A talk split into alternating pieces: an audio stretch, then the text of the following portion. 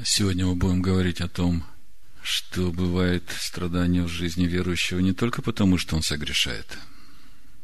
Есть еще другой, более высокого уровня вид духовных страданий, через который идет процесс созидания нового творения в человеке. Слава Богу, давайте помолимся, поблагодарим Господа за Тору, начнем разбирать нашу недельную главу.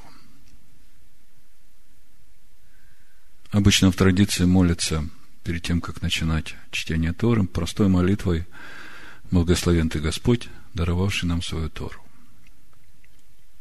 Но сами мудрецы говорят о том, что Тора Машеха, она гораздо глубже. С тех пор, как Ишо Машех умер и воскрес, и вошел в сердце верующих, в него и принимающих его, эта Тора возродилась в наших сердцах. Поэтому всякий раз, когда мы начинаем читать Священное Писание, мы должны начинать это чтение с молитвы. И молитва очень простая. Апостол Павел нас учит этой молитве.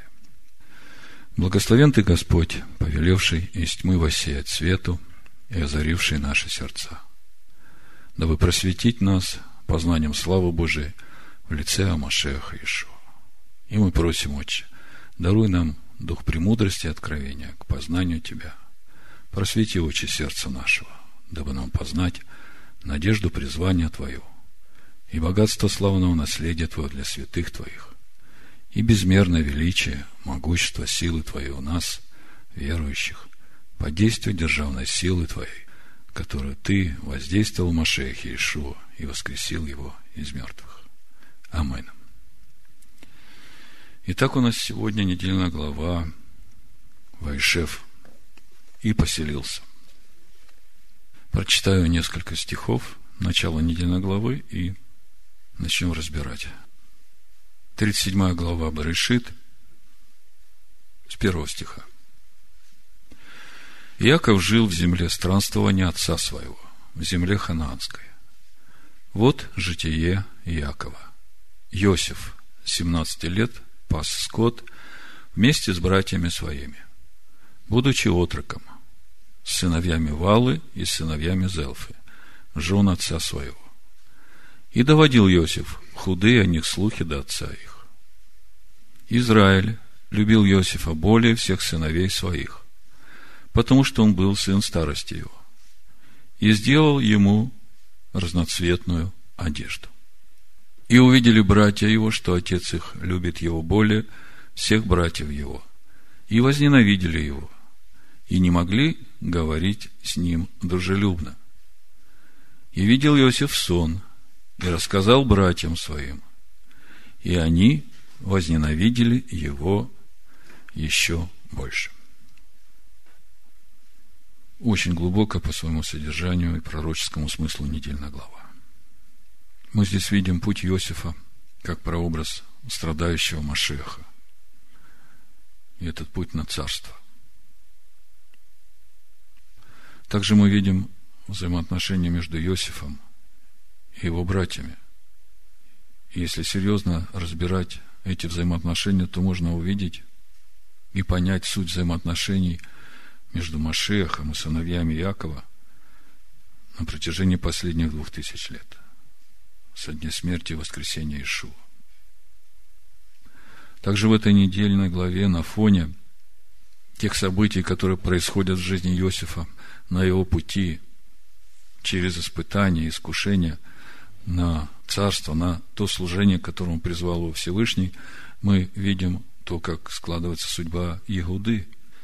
Мы видим, как он становится участником продажи Иосифа в рабство – а Тора говорит, что продавать в рабство человека – это смертный грех. Мы видим, как Ягуда уходит из семьи. Мы видим, как Ягуда берет в жену хананьянку.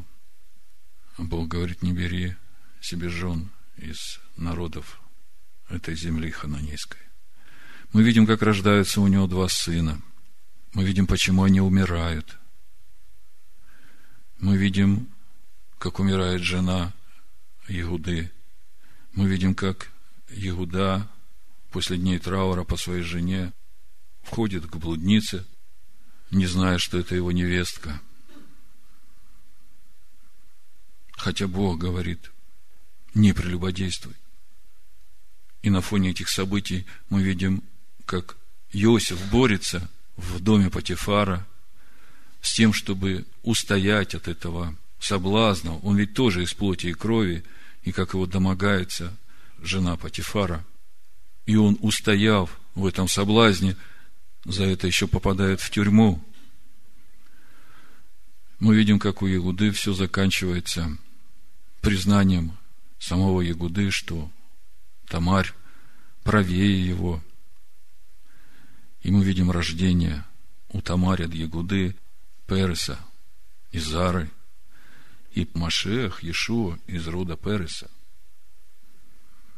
И то, что происходит с Иудой, это тоже прообраз тех событий, взаимоотношений Иуды с Машехом на протяжении последних двух тысяч лет. Это тоже глубокая тема. Все это очень интересная тема. И по большей части о многих из них мы уже говорили. Но на самом деле это всего лишь одежды, в которые одета Тора а нас больше должно интересовать само тело, на которое одеты эти одежды, и еще больше та душа, которой живет это тело. Потому что именно через познание самого тела мы становимся одно с Духом Божьим. Потому что тело – это Слово Божье. Мы сегодня будем продолжать тему внутренних процессов, которые происходят в нашей душе. Если посмотреть последние проповеди, у нас как бы идет по нарастающей вот эта детализация того, что происходит в нашей душе. И сегодня мы будем говорить об этом процессе взращивания нового творения. Ну, поясню чуть подробнее о том, как мы приближаемся к познанию Божьего естества – через погружение в Священное Писание, через чтение Священных Писаний, через изучение Торы. На первом уровне мы просто читаем Писание и знакомимся с событиями, героями, переживаем. Вот как Мария рассказывала, когда она впервые увидела эту историю о взаимоотношениях Иосифа с братьями, она горько плакала. Так и мы, когда мы читаем Писание и знакомимся с теми героями, событиями, которые происходят у нас на глазах, мы сопереживаем, мы как бы пытаемся занять какую-то сторону. Вот даже сегодня моя супруга спрашивает у меня, объясни мне, пожалуйста, как понимать, мы сейчас читаем первую книгу царств, и мы видим, что Саул изначально, он вообще не хотел быть царем – он искал просто ослиц своих. То есть он не был из тех, который рвался к престолу. И Бог его выбирает, Бог меняет ему сердце.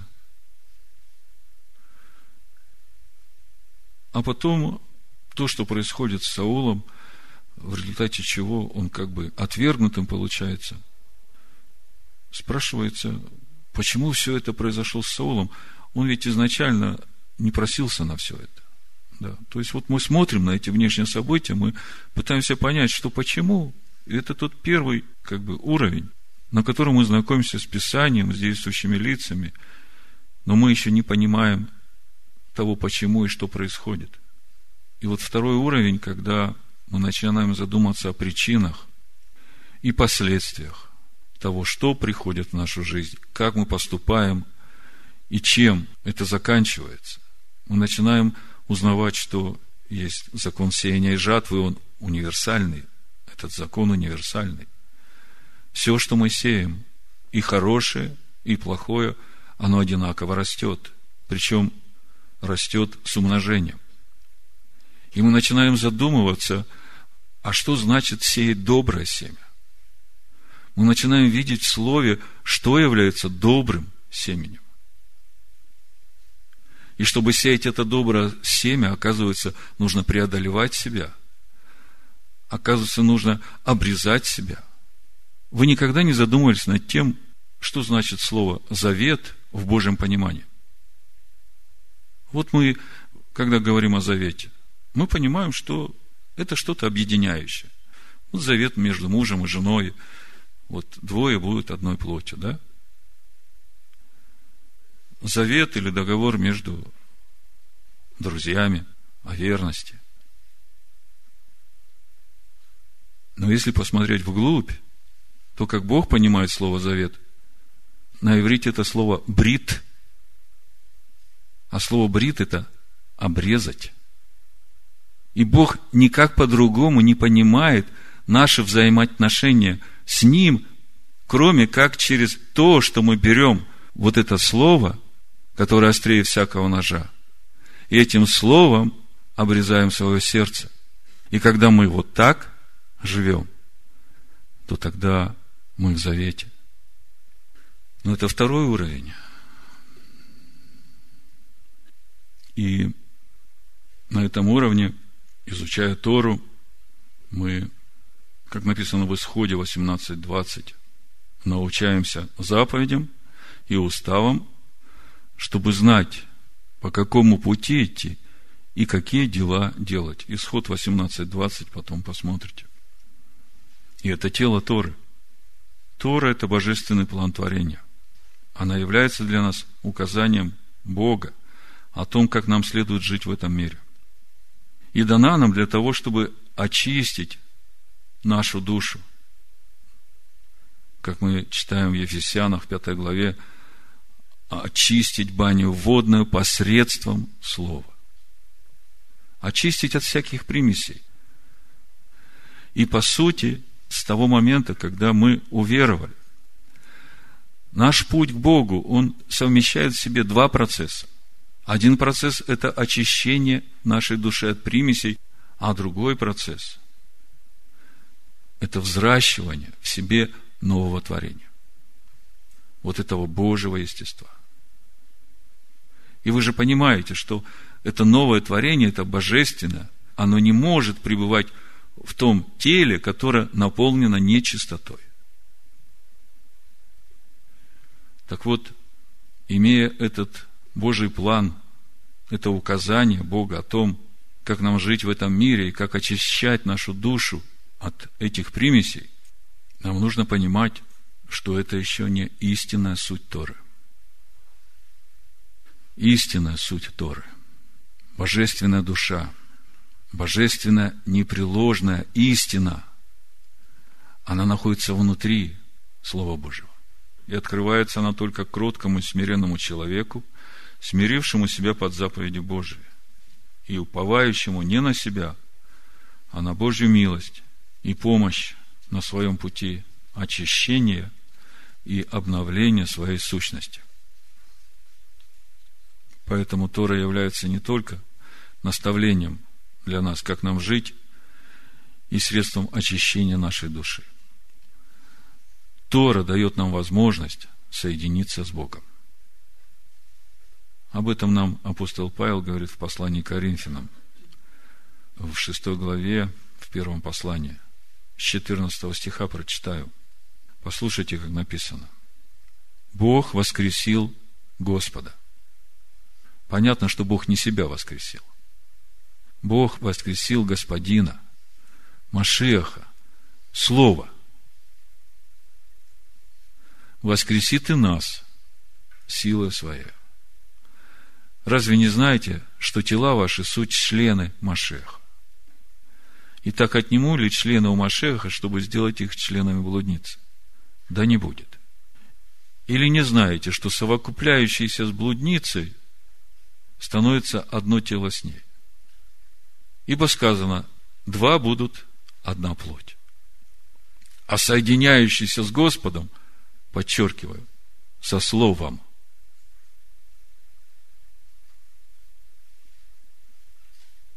в этих стихах речь идет о слове. И Павел говорит, Дух говорит, а соединяющийся со Словом есть один Дух с Господом есть один дух со Словом. Вот этот дух, которым живет Слово, это вот то самое сокровенное. Это то, что не открывается нечистому глазу.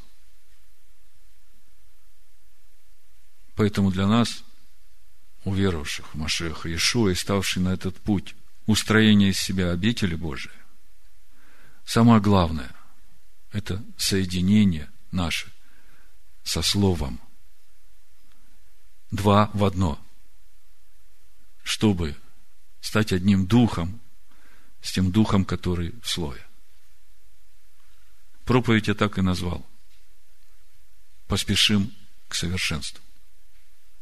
Это послание евреям, 6 глава, 1 стих. Написано, «Посему, оставив начатки учения Машеха, поспешим к совершенству». Раньше я читал, и я думал, как можно оставить начатки учения, все бросить и сразу поспешить к совершенству? Разве я могу, начав учиться в первом, втором, третьем классе, потом вдруг бросить и начать сразу в десятом классе учиться? У меня это не умещалось, я не мог понять, о чем здесь говорит Павел? Вот сегодня с Божьей помощью мы поймем, о чем здесь говорит апостол Павел. Посему, оставив начатки учения Машеха, поспешим к совершенству. И не станем снова полагать основания обращению от мертвых дел и вере в Бога. Главный вопрос – как нам поспешить к этому совершенству? Что нужно делать? В прошлой недельной главе мы увидели, что Израиль – это тот, кто выбирает бороться со своей ветхой природой вместе с Богом. Вместе с Богом. И мы видели, как Давид боролся со своей ветхой природой вместе с Богом. И это очень важно, бороться вместе с Богом во всяком испытании и искушении, через которое мы проходим. И вся эта наша борьба имеет только одну цель – очистить нас от примесей и наполнить душу нашу божественным естеством.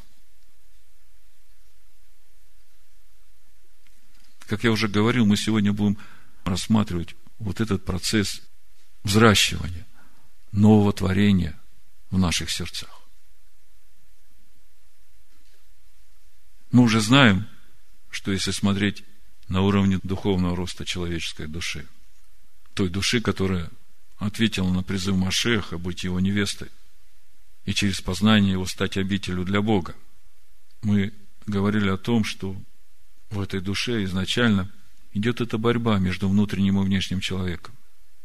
Внутренний человек, он находит удовольствие в законе Божьем, а во внешнем человеке действуют другие силы, которые противятся всему Божьему.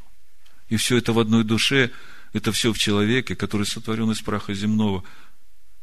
Все это от начала. И Бог именно в этой душе, именно в этом внутреннем человеке возрождает это семя, живое слово, и мы думали, что когда это слово возродилось, мы уже совершенны.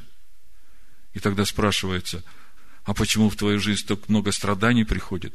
А почему тебе через все это надо проходить? И оказывается, что родить мало, надо вырастить. Как всякое дитя, как всякий духовный плод, его надо не только родить, его надо взрастить.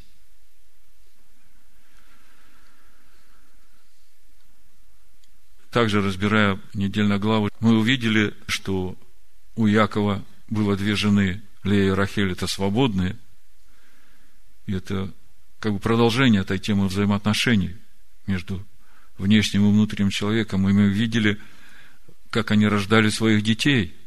И вот в нашей сегодняшней недельной главе мы видим взаимоотношения между Иосифом и всеми остальными братьями. Даже не зная этих тонкостей, раньше, когда мы читали эти взаимоотношения, мы видели, что Иосиф, он вообще по природе другой. Он по природе другой. Сразу видно, что он духовный.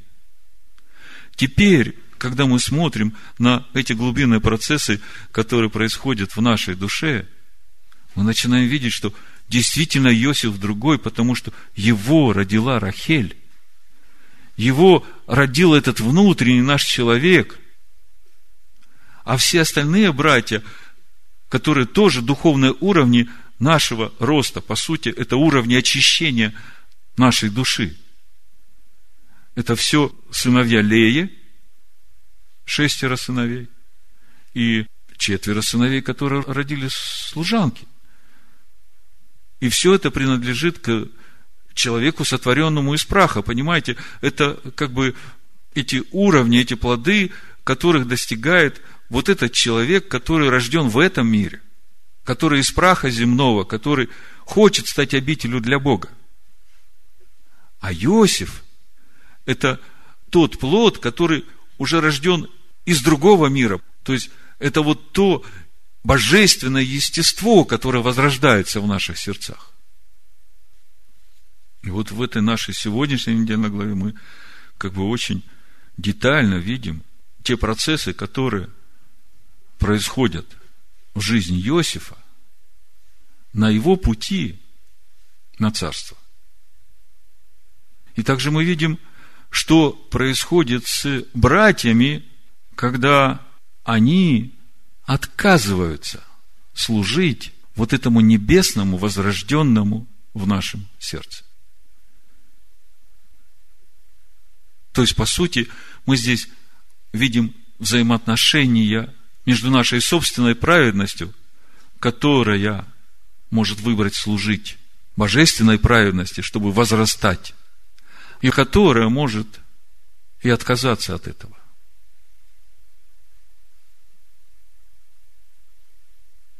И в итоге стать колодцем без воды. Вот тот колодец, куда бросили Иосифа, в котором не было воды, в котором змеи и скорпионы, как говорят мудрецы, это следствие такого выбора. Это следствие пути самоправедности. Заметьте, я не говорю здесь о том, чтобы отказаться исполнять заповеди Бога. Потому что именно наше послушание заповедям Бога, как я уже говорил в начале, это то, что очищает нас от всякой примеси.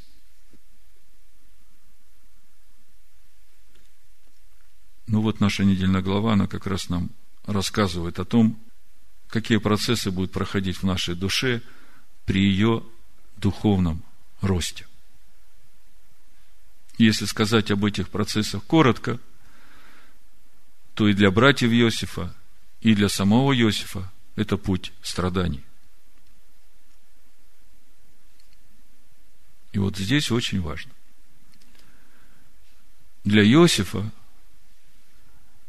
этот путь страданий связан с его испытанием на верность Слову Бога. Для братьев мы еще будем три недельных главы говорить о взаимоотношениях Иосифа и братьев. Так вот, для братьев, как мы увидим, все эти страдания связаны с тем, чтобы очистить их души от этой темной примеси. Видите разницу? Еще несколько слов о цели человека и о страданиях. Мы уже говорили, что конечная цель творения человека, сотворенного из праха земного и имеющего двойственную природу своей души при сотворении, стать обителю для Бога. И мы также говорили, что главное в этом процессе – это очищение души от примесей, затемняющих прохождение Божьего света. И еще сотворение в этой душе обители для Бога через насыщение этой души Словом Бога. Об очищениях души от примесей через страдания, об этом мы можем прочитать у 1 Петра, в первом послании Петра, 4 глава, 1 стих. Итак, как Машех пострадал за нас плотью, то и вы вооружитесь той же мыслью. Ибо страдающий плотью перестает грешить. Ибо страдающий плотью перестает грешить. Грешить нас заставляет примесь. Этот греховный ветхий человек. Если человек не обуздывает эту примесь, сам, то приходят страдания. И в этой нашей недельной главе мы уже начинаем видеть, как страдания приходят в жизнь Егуды и братьев. И последующие две недельные главы мы будем видеть, через что им нужно будет проходить. Это что касается очищения нашей души от примеси. И, как я уже говорил, главное, что обрезает нашу вот эту душу от примеси, это Слово Божие. Это заповеди Бога. Послушание этим заповедям.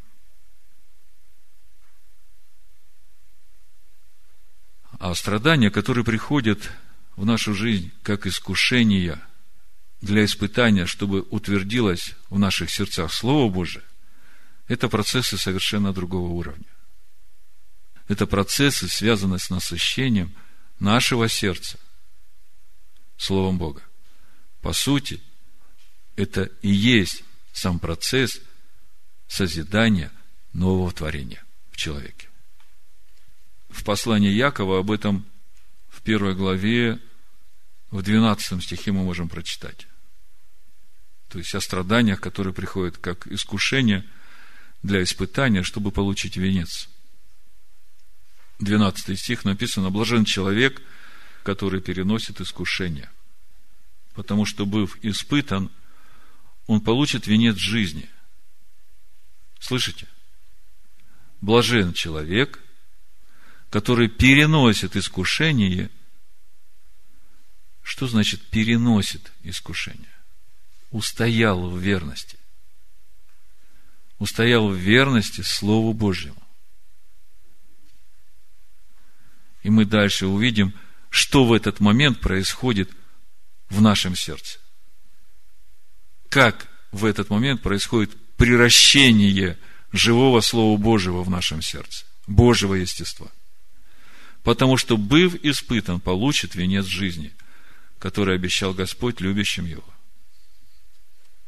Ну, после всего, что я уже сказал, вы уже начинаете понимать хотя бы немножко, что значит поспешить совершенству. И сегодня мы будем говорить не о послушании заповедям Бога и очищении нашей души от примесей. Это очень важно, и мы это уже понимаем. Мы не говорим, что Христос отменил закон, и что всякий исполняющий заповеди Бога пытается оправдать себя делами закона. Мы так не думаем. И не говорим, потому что мы знаем, насколько важен процесс очищения нашей души от примесей и насколько важно наше смирение перед Богом, через которое раскрывается нам эта божественная душа, истинная божественная сущность, истинная суть Торы. Сегодня мы будем говорить именно о том, как приходит это совершенство к нам, к которому нам нужно поспешить. Мы сегодня будем говорить об уровне познания Торы, живого слова, которое позволяет нам стать с ней одним телом и одним духом. И наша недельная глава поможет нам в этом. Мы видим, через что нужно было пройти Иосифу, и как это происходило в его жизни, прежде чем он получил венец царства. Давайте прочитаем несколько стихов, чтобы было над чем поразмышлять. Бытие, 39 глава, 1-2 стих. Иосиф же отведен был в Египет, и купил его из рук измаильтян, приведших его туда египтянин Патифар, царедворец фараонов, начальник телохранителей. И был Господь с Иосифом. Он был успешен в делах и жил в доме господина своего египтянина. Второй стих, мы читаем, «И был Господь с Иосифом». Иосифа предали братья, бросили его в сухой ров, его вытащили мадианитяне, продали его измальтянам, измальтяне его отвезли в Египет как раба, продают его на аукционе Патифару, царедворцев фараонов. И во всем этом мы читаем, и был Господь с Иосифом. 39 глава, дальше 19-21 стих. Читаем. Когда господин его услышал слова жены своей, которые она сказала ему, говоря, так поступил со мной раб твой, то воспылал гневом. И взял Иосифа, господин его, и отдал его в темницу, где заключены узники царя. И был он там в темнице. И 21 стих опять мы читаем. И Господь был с Иосифом и простер к нему милость и даровал ему благоволение в очах начальника темницы. У меня вопрос. Если Господь с Иосифом, то зачем его нужно было продавать в рабство и проходить через все эти унижения? Если Господь с Иосифом, то зачем его нужно было бросать в темницу? Разве нельзя было как-то по-другому, помягче, вот без этих страстей, без этого предательства, без этого унижения. Послушайте, мы сейчас говорим о самом важном. Мы сейчас говорим именно об этом процессе взращивания нового творения в нас. Вы чувствуете, что как-то это не очень связывается вот с нашим пониманием того, что Господь со мной. Господь со мной, а меня продают в рабство. Господь со мной, а меня бросают в темницу, не имея никакой вины, не согрешив ни в чего против закона, незаслуженно. Разве это действительно мне было надо? Разве нельзя как-то было по-другому? Господи, не веди в искушение, избави от лукавого. Нежненько так. Мы видим, что есть в жизни верующего – страдания, через которые ему нужно пройти, чтобы показать Всевышнему свою верность Его Слову. Другими словами, для нового творения, рожденного в нас, страдания в процессе его духовного взращивания неизбежны. И это совсем не те страдания, которые приходят в жизнь верующего, когда он согрешает, вы же понимаете – это совсем другого уровня страдания. Вот у 1 Петра во второй главе 19-21 стих написано. Ибо то угодно Богу, если кто, помышляя о Боге, переносит скорби, страдая несправедливо. Ибо что за похвала, если вы терпите, когда вас бьют за проступки? Но если делая добро и страдая, терпите, вспомните Иосифа, это угодно Богу. Ибо вы к тому призваны. Потому что и Машех пострадал за нас, оставив нам пример, дабы мы шли по следам Его. Машех оставил нам пример. Мы знаем весь путь Иешуа от рождения до его смерти и воскресения – мы знаем из Писаний, как он родился, как он обрезан был на восьмой день, как он рос, возрастал в премудрости. Мы знаем, как он проходил искушения в пустыне, чтобы сдать экзамен на верность и выйти на служение, к которому призвал его Всевышний. И мы читаем, что именно после пустыни он вышел в силе Духа. Многие из нас хотят ходить в силе Духа Божьего. Так вот, мы сегодня как раз говорим о том, как эта сила приходит в нашу жизнь. Мы знаем, как он учил, чему учил, как был распят, не имея никакой вины, не согрешив ни в чего против закона, незаслуженно. Он был распят, он умер и воскрес на третий день, как написано в Слове. И когда мы читаем у Петра ибо вы к тому призваны, потому что Машех пострадал за нас, оставив нам пример, дабы мы шли по следам его, то нам как-то чисто психологически трудно примерить на себя его путь, типа, кто он, а кто я.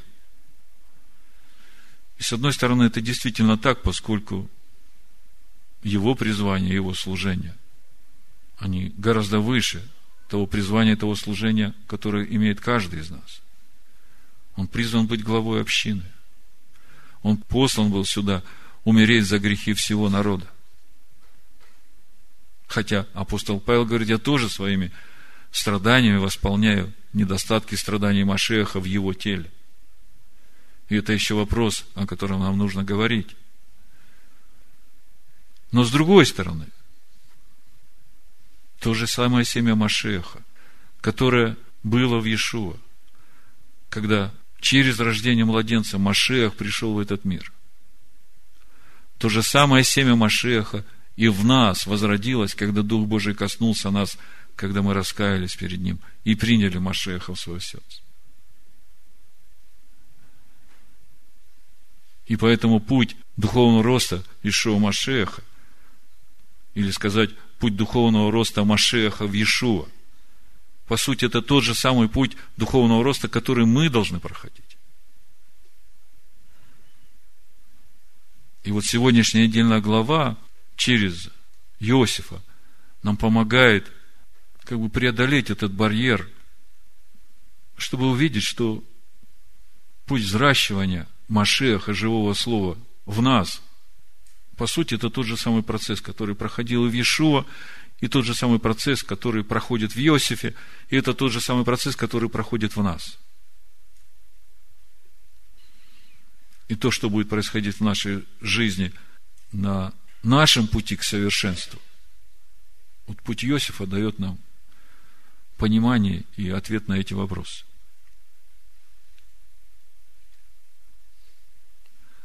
104 псалом в синодальном. 17-19 стих. Очень точно раскрывает нам именно суть того процесса, происходящего в наших сердцах при нашем прохождении через искушение для испытания, чтобы получить этот венец, чтобы получить это приращение Божьего естества в нас – написано, Псалом 104, с 17 стиха читаю. «Послал перед ними человека. В рабы продан был Иосиф. Стеснили оковами ноги его, в железо вошла душа его, доколе исполнилось слово его. Слово Господне испытало его. Когда я раньше читал это место Писания, вот этот 19 стих, доколе исполнилось слово Его, слово Господне испытало его, я все время думал, что, ну, где-то в Писаниях, наверное, так еще написано, что Бог сказал, что Слово должно нас испытать. Стеснили оковами ноги его, в железо вошла душа его, доколе исполнилось Слово его, Слово Господне испытало его. То есть, вот то, как я понимал, Слово Господне должно испытать нас, и об этом Бог где-то сказал. На самом деле этот стих говорит не о том, что где-то, когда-то Бог сказал в своем слове, что Слово Господне должно испытать его. А речь здесь идет о том, что когда Слово Бога испытывает нас, тогда Его Слово исполняется в нас. Что значит исполнилось Слово Бога в нас? Это значит, что Слово Бога в нас стало плотью. Именно так возрастает в нас новое творение. Наше сердце наполняется Словом Бога, и мы соединяемся с Духом Бога. И мы видим, что ноги Иосифа будут в оковах, и душа его будет в железе до тех пор, пока речение Бога и мратеха переплавит его, очистит его от примесей, рафинирует его своим естеством, в этом суть слова царафахту. Мы сейчас прочитаем на иврите, разберем это место. Вот что должно произойти. Слово Бога должно войти в нас и наполнить нас. И это произойдет именно тогда, когда это Слово Бога переплавит нас, очистит нас и рафинирует нас. Знаете, что такое рафинирует? Насытит. Вот э, если смотреть 19 стих на иврите, написано, вот то, что мы читаем, Слово Господне испытало его, написано Имрат Адонай Црафатху. А вот там, где написано «Доколе исполнилось слово его», написано «Эд ад бо давар». Давар – это слово Бога. Имрат – это тоже слово Бога, это речение Бога. То есть, когда Бог говорит, и ты слышишь. Помните, выше всех имен своих Бог превознес речение свое, живое слово.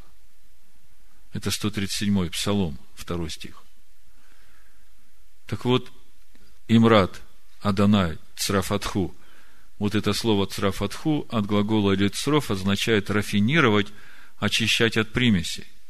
Плавить, переплавлять, очищать, испытывать, искушать, быть очищенным. Вот такой глагол. Цараф.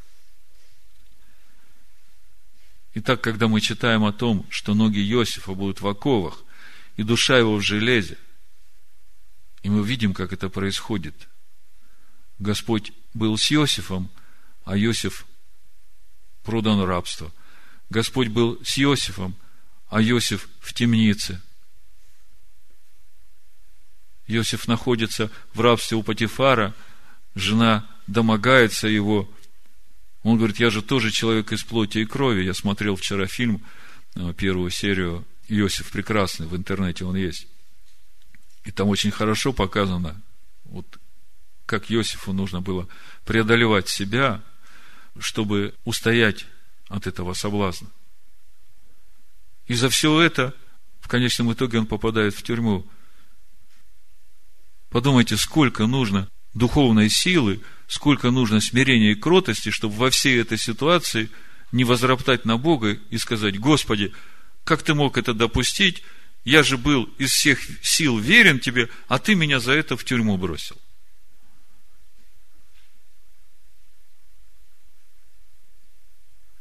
И мы видим, когда он находится в тюрьме, когда эти слуги фараона, виночерпий и хлебодар, рассказывают ему свои сны, Иосиф в какой-то момент возлагает свое упование на человека. И как следствие еще на два года, как говорят мудрые, из-за этого остается в темнице. Потому что он сказал этому виночерпию, ну вот видишь, у тебя теперь все хорошо, когда будешь у фараона там на свободе, вспомни обо мне. Этот виночерпий вышел и не вспомнил о нем.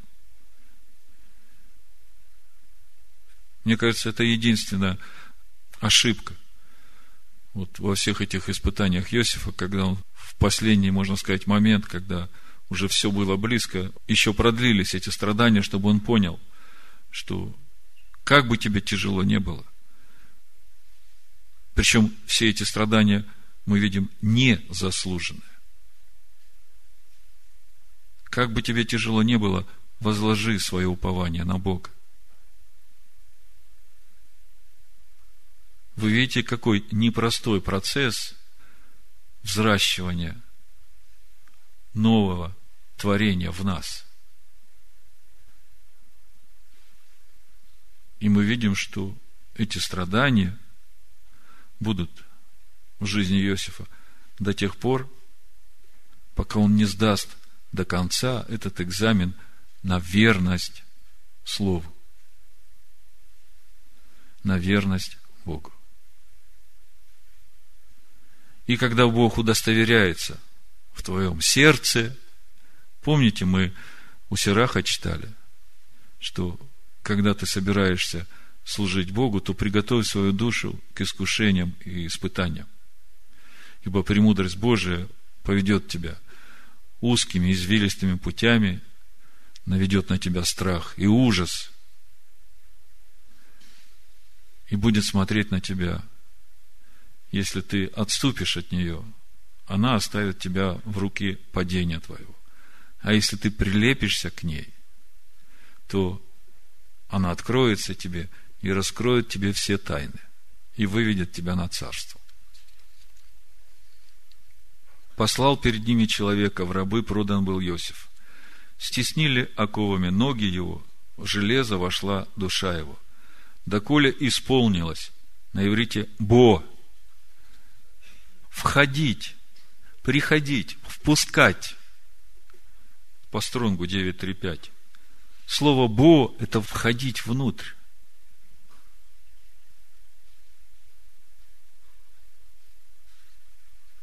Слышите? Доколе Бо, Слово Его, доколе Слово Его вошло внутрь. Имрат Адонай, речение Господне, испытала. Цра фатху.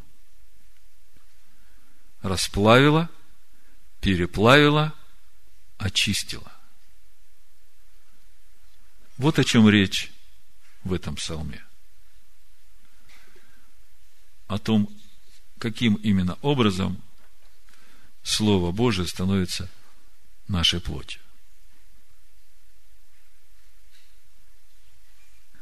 А теперь давайте вот с этим пониманием прочитаем то, о чем Иешуа говорит в Нагорной проповеди.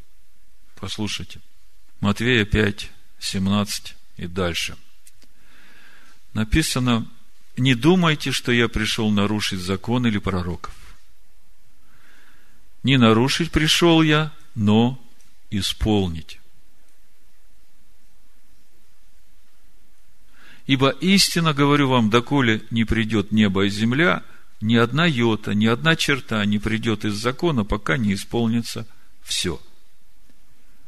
О каком исполнить говорит нам Иешуа? Он говорит своим ученикам и всем, кто его слушает, о том, что вы станете свидетелями мне. Вы будете свидетельствовать о том, что вы видели человека, который жил в этом мире, в котором Слово Бога стало плотью. Именно об этом мы читаем в Евангелии от Иоанна, в 14 стихе. «И Слово стало плотью, и обитало с нами, полное благодати и истины. И мы видели славу Его, славу как единородного от Отца. Не думайте, что я пришел нарушить закон или пророков. Не нарушить пришел я, но исполнить. Про Иосифа мы читаем, ноги будут в оковах, душа будет в железе, доколе не исполнится слово его. Доколе не исполнится Слово Его.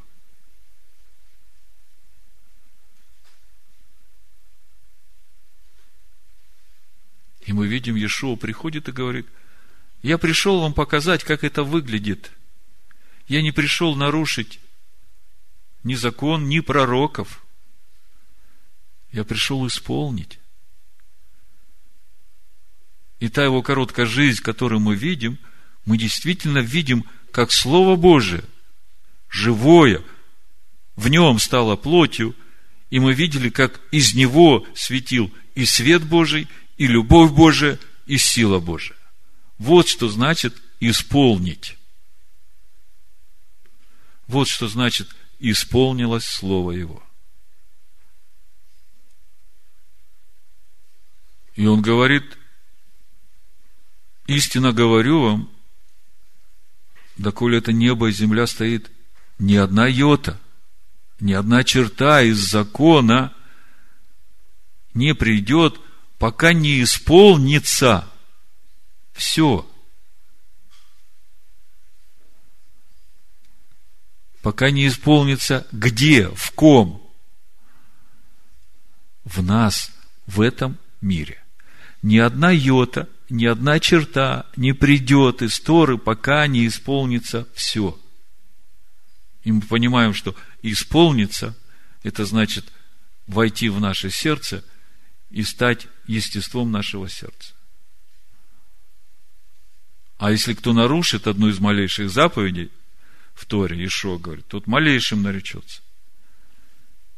Матвея 5 глава с 19 стиха.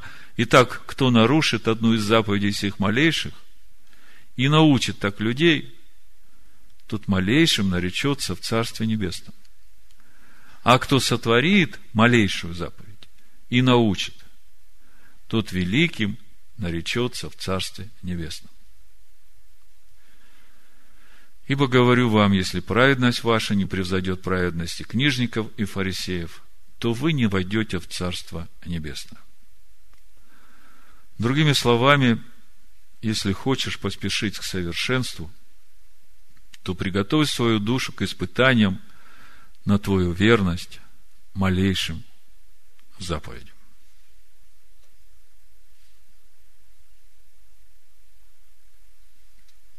Иаков, 1 глава, с 12 стиха, читаем.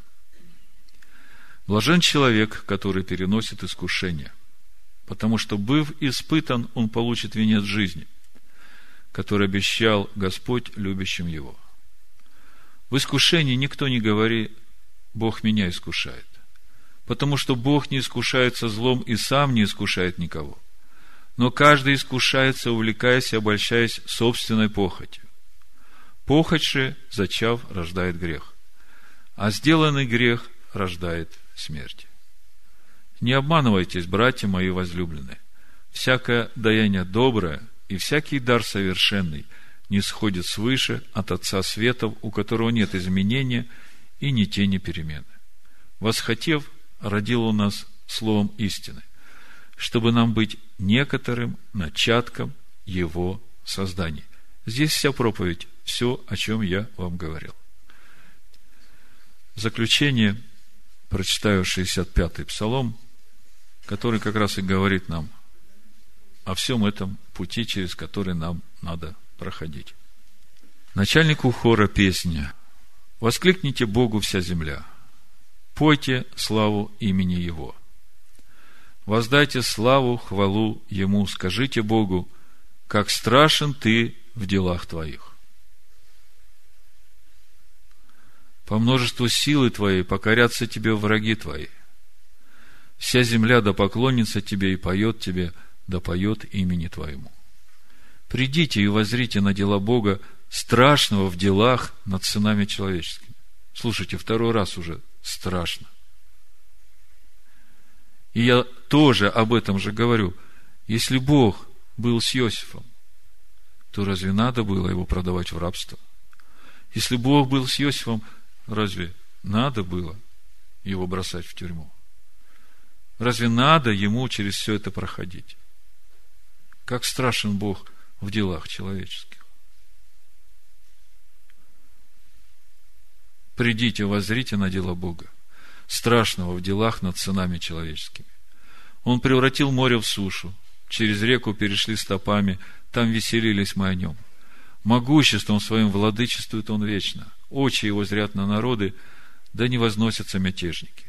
Благословите народы Бога нашего и провозгласите хвалу Ему. Он сохранил в душе нашей жизнь и ноге нашей не дал поколебаться. Ты испытал нас, Боже, переплавил нас, как переплавляют серебро. Ты ввел нас в сеть, положил оковы на чресла наши, посадил человека на главу нашу, мы вошли в огонь и в воду. И ты вывел нас на свободу. Войду в дом твой со всесожжениями. Воздам тебе обеты мои, которые произнесли уста мои, и изрек язык мой в скорби моей. Всесожжения тучные вознесу тебе с воскурением тука овнов.